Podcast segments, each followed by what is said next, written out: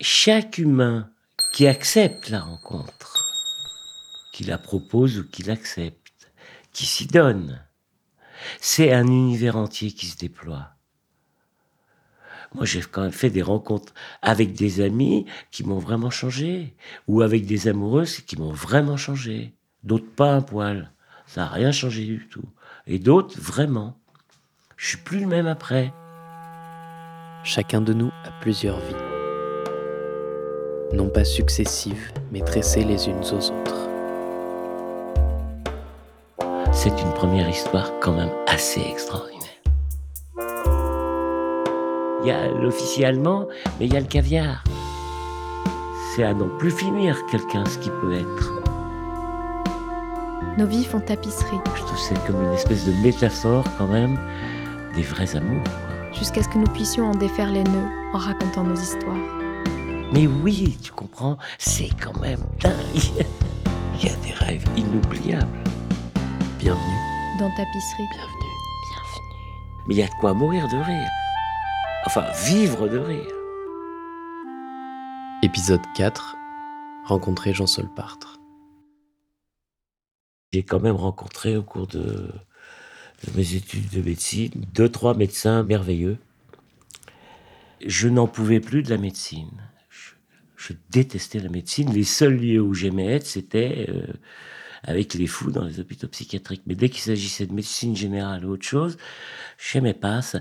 J'aimais pas l'ambiance à l'hôpital. Bon. Et là, j'étais tombé sur un vieux monsieur. Je n'ai plus son nom dans la tête. Absolument merveilleux, qui était connu dans le quartier parce que il venait en bus tous les matins et il faisait une consultation gratuite dans le bus. Et les gens le savaient du quartier et de la ligne. Donc il faisait ça tous les matins, il faisait sa consultation. Et puis après, il rentrait dans son service, il était chef de service. Voilà. À un moment donné, j'en pouvais plus. J'ai dit j'arrête, monsieur.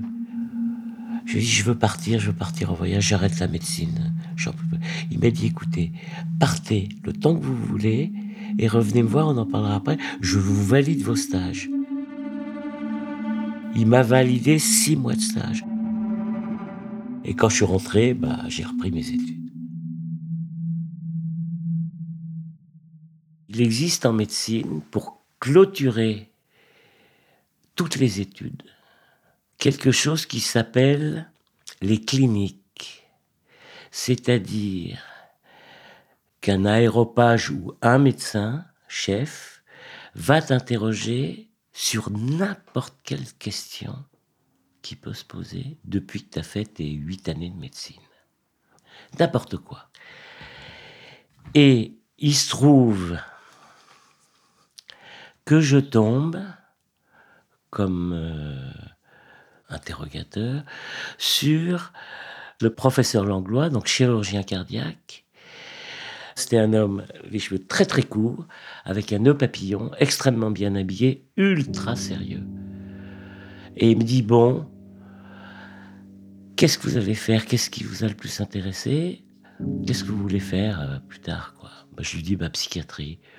Tous les stages que j'ai pu faire sans psychiatrie, c'est la, la folie qui m'intéresse, c'est ce qui se passe dans les hôpitaux psychiatriques. C'est ça, le reste, je sais pratiquement rien. Il me dit, écoutez, je vais vous faire une confidence. C'était mon rêve de faire psychiatrie. C'était mon rêve. J'ai essayé, donc j'étais à l'hôpital psychiatrique, et j'ai pas supporté. J'ai pas supporté. Alors vous, je vous mets 18 à vos cliniques, et puis voilà, on n'en parle plus. Il m'a mis 18 à mes cliniques. je voulais même pas y aller le matin, mais j'y étais.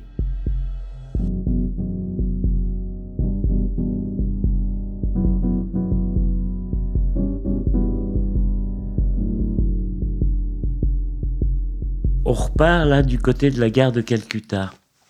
La gare de Calcutta, il vaut mieux savoir avant d'y entrer qu'il y a à peu près 150 000 à 200 000 personnes qui y vivent.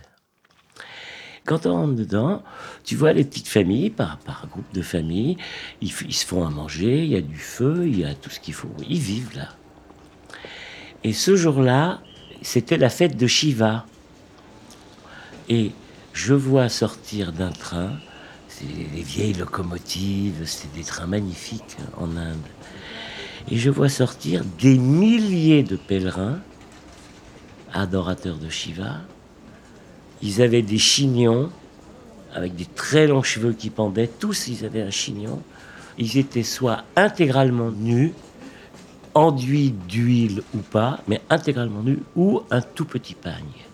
Et ils portaient tous des tridents. Voilà ce qu'on voit quand on se dirige vers Calcutta.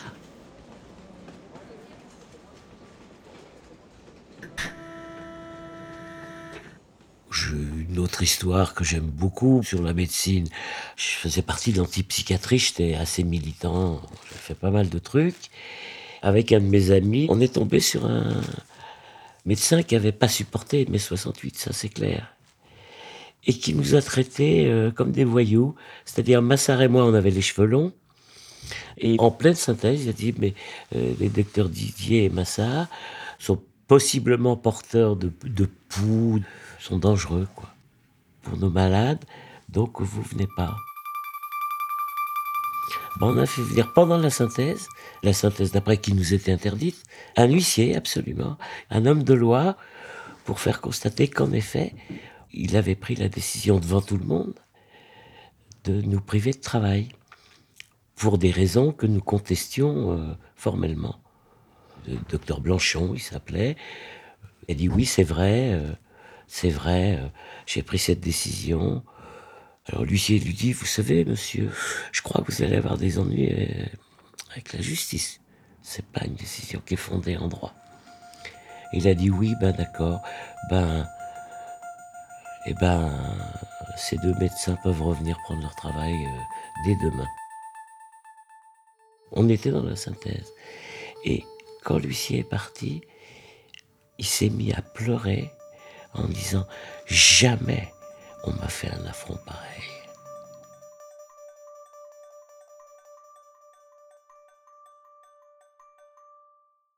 Mysore, Inde du Sud. Je voyage avec mon ami Patrick Vallas, avec qui je suis parti huit fois euh, là-bas, en Inde. Et à Mysore, il y a un très très bel hôtel, magnifique, qui est un ancien palais de Maharaja, un peu en désuétude, c'est-à-dire euh, il y a une vitre sur deux, sinon elles sont cassées. On s'installe dans une chambre somptueuse et on va dîner. Et c'était une, une salle à manger impeccable. Il y avait 300, 400, 400 tables à peu près, 500 mètres carrés, tout en glace.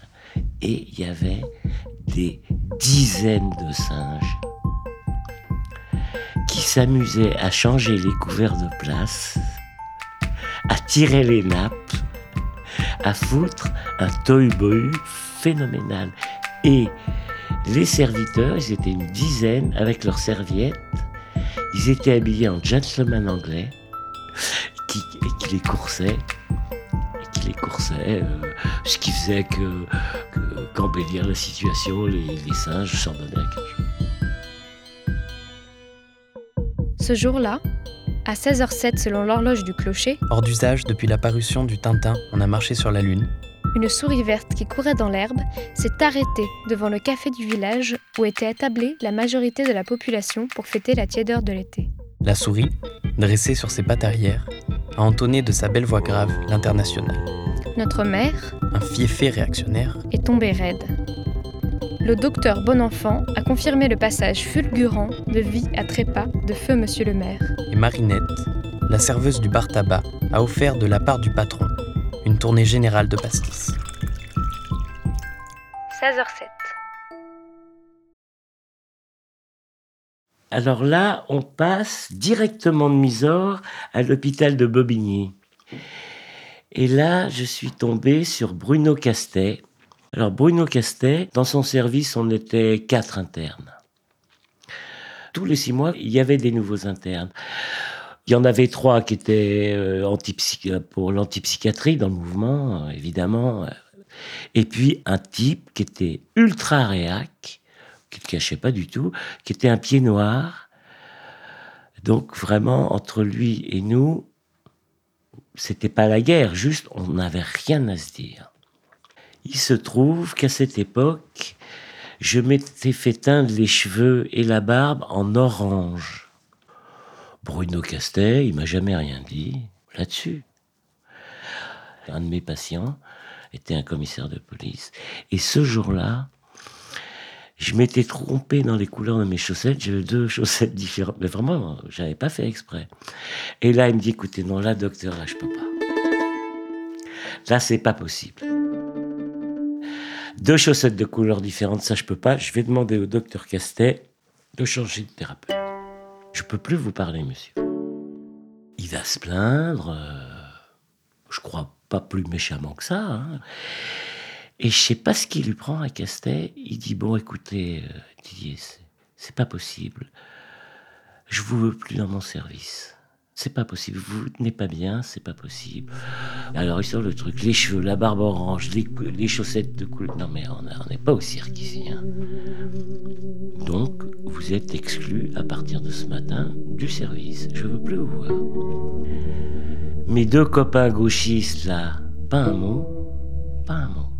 Aucun problème pour eux, enfin aucun problème, la lâcheté, juste la lâcheté quoi, pas prendre position.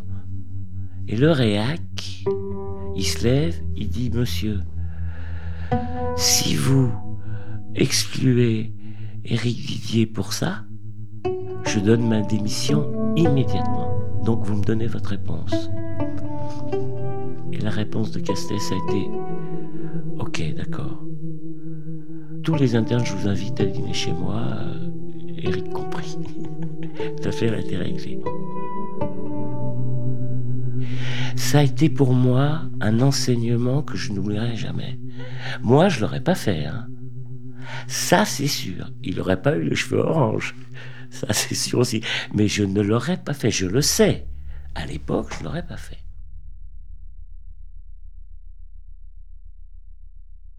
Au Kerala, c'était un voyage que j'avais fait avec une fiancée à moi de l'époque, que j'aimais beaucoup. Et on était dans un petit hôtel au bord d'une forêt. Il y avait une terrasse et on ouvrait les fenêtres. Et donc là, on était en train de faire la sieste. Et deux monstres rentrent dans la chambre. Des monstres. Des dents 10 cm en haut et en bas. Hein.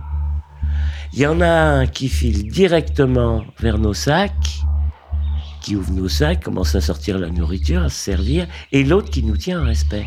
Il se met en face de nous et il nous regarde en faisant la grimace. Je dis à ma compagne, va sous la couette, tu te caches, tu caches ton visage et tout. Et à ce moment, le guetteur, qui me regardait avec ses grands yeux, il essaye de tirer la couverture à lui, comme on dit, mais de tirer la couverture pour se barrer avec. Et là, il y a quelque chose en moi qui se révolte complètement. Et je lui dis, ça me Ah ça, il n'en est absolument pas question. Mais alors, pas question. Et je me lève comme un dingue. Et il se carapate tous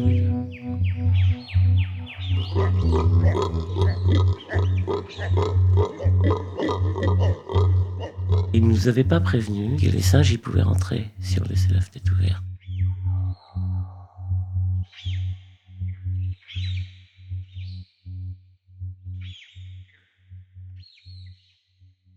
Mahabalipuram, Inde du Sud. C'est un lieu sacré où on a fait la rencontre d'un jeune homme d'une trentaine d'années et la veille de notre départ, il nous a invités à rentrer dans sa maison. Il avait une petite surprise pour nous. Donc on va au fond d'une ruelle, toute petite maison en, terre avec une toute petite basse-cour, quelques poules.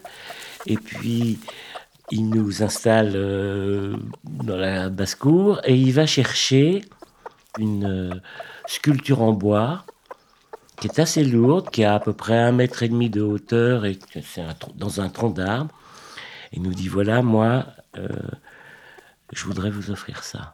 Donc il fait un premier paquet dans du papier craft, il, enroule ça bien et ensuite il prend un fil de soie et il tourne le fil de soie du début jusqu'à la fin de la statuette pendant deux heures. Il couvre entièrement le papier craft de fil de soie. Un à côté de l'autre, comme ça. Bon. En, crétin d'occidental absolu que je suis, je m'impatiente. Je dis, mais qu'est-ce qu'il fait? Ça prend un temps. Puis je me dis, mais Eric, quand même, écoute, c'est quand même incroyable ce moment. Essayez, d'être moins con. Je suis arrivé à m'apaiser et à profiter de ce temps extraordinaire. Donc il a fait ça, ça a pris deux heures, on l'a regardé, tourné un fil de soie autour de sa statuette. Et puis ensuite, il a enveloppé tout ça dans un autre papier craft en marquant notre adresse et il nous a raccompagnés à l'hôtel. Il nous a dit que le lendemain, il amènerait ça à la poste pour nous l'envoyer.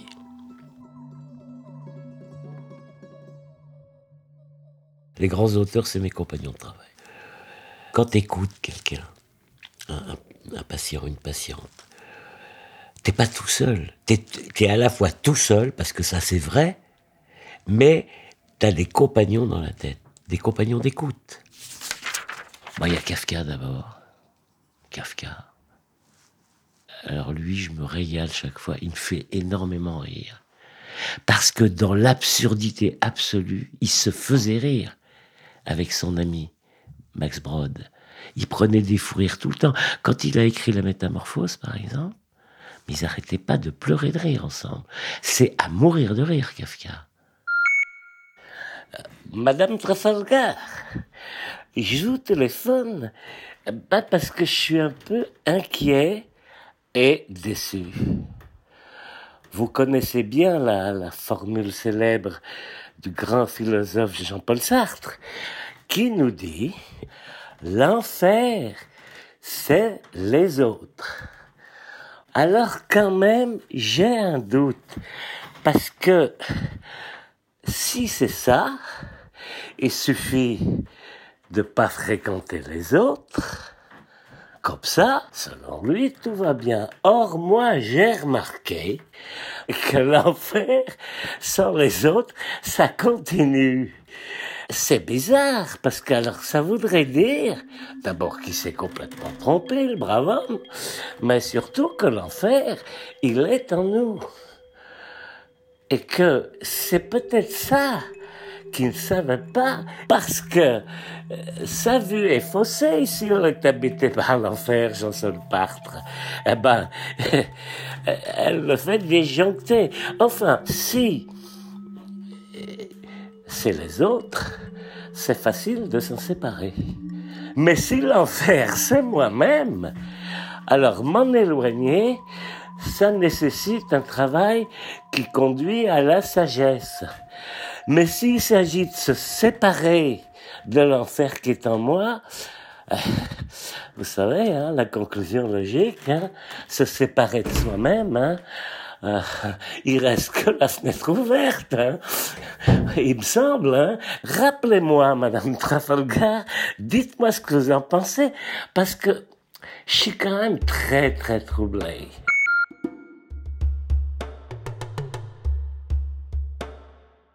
Vous venez d'écouter Rencontrer Jean-Sol Partre, le quatrième épisode de la saison 1 de Tapisserie.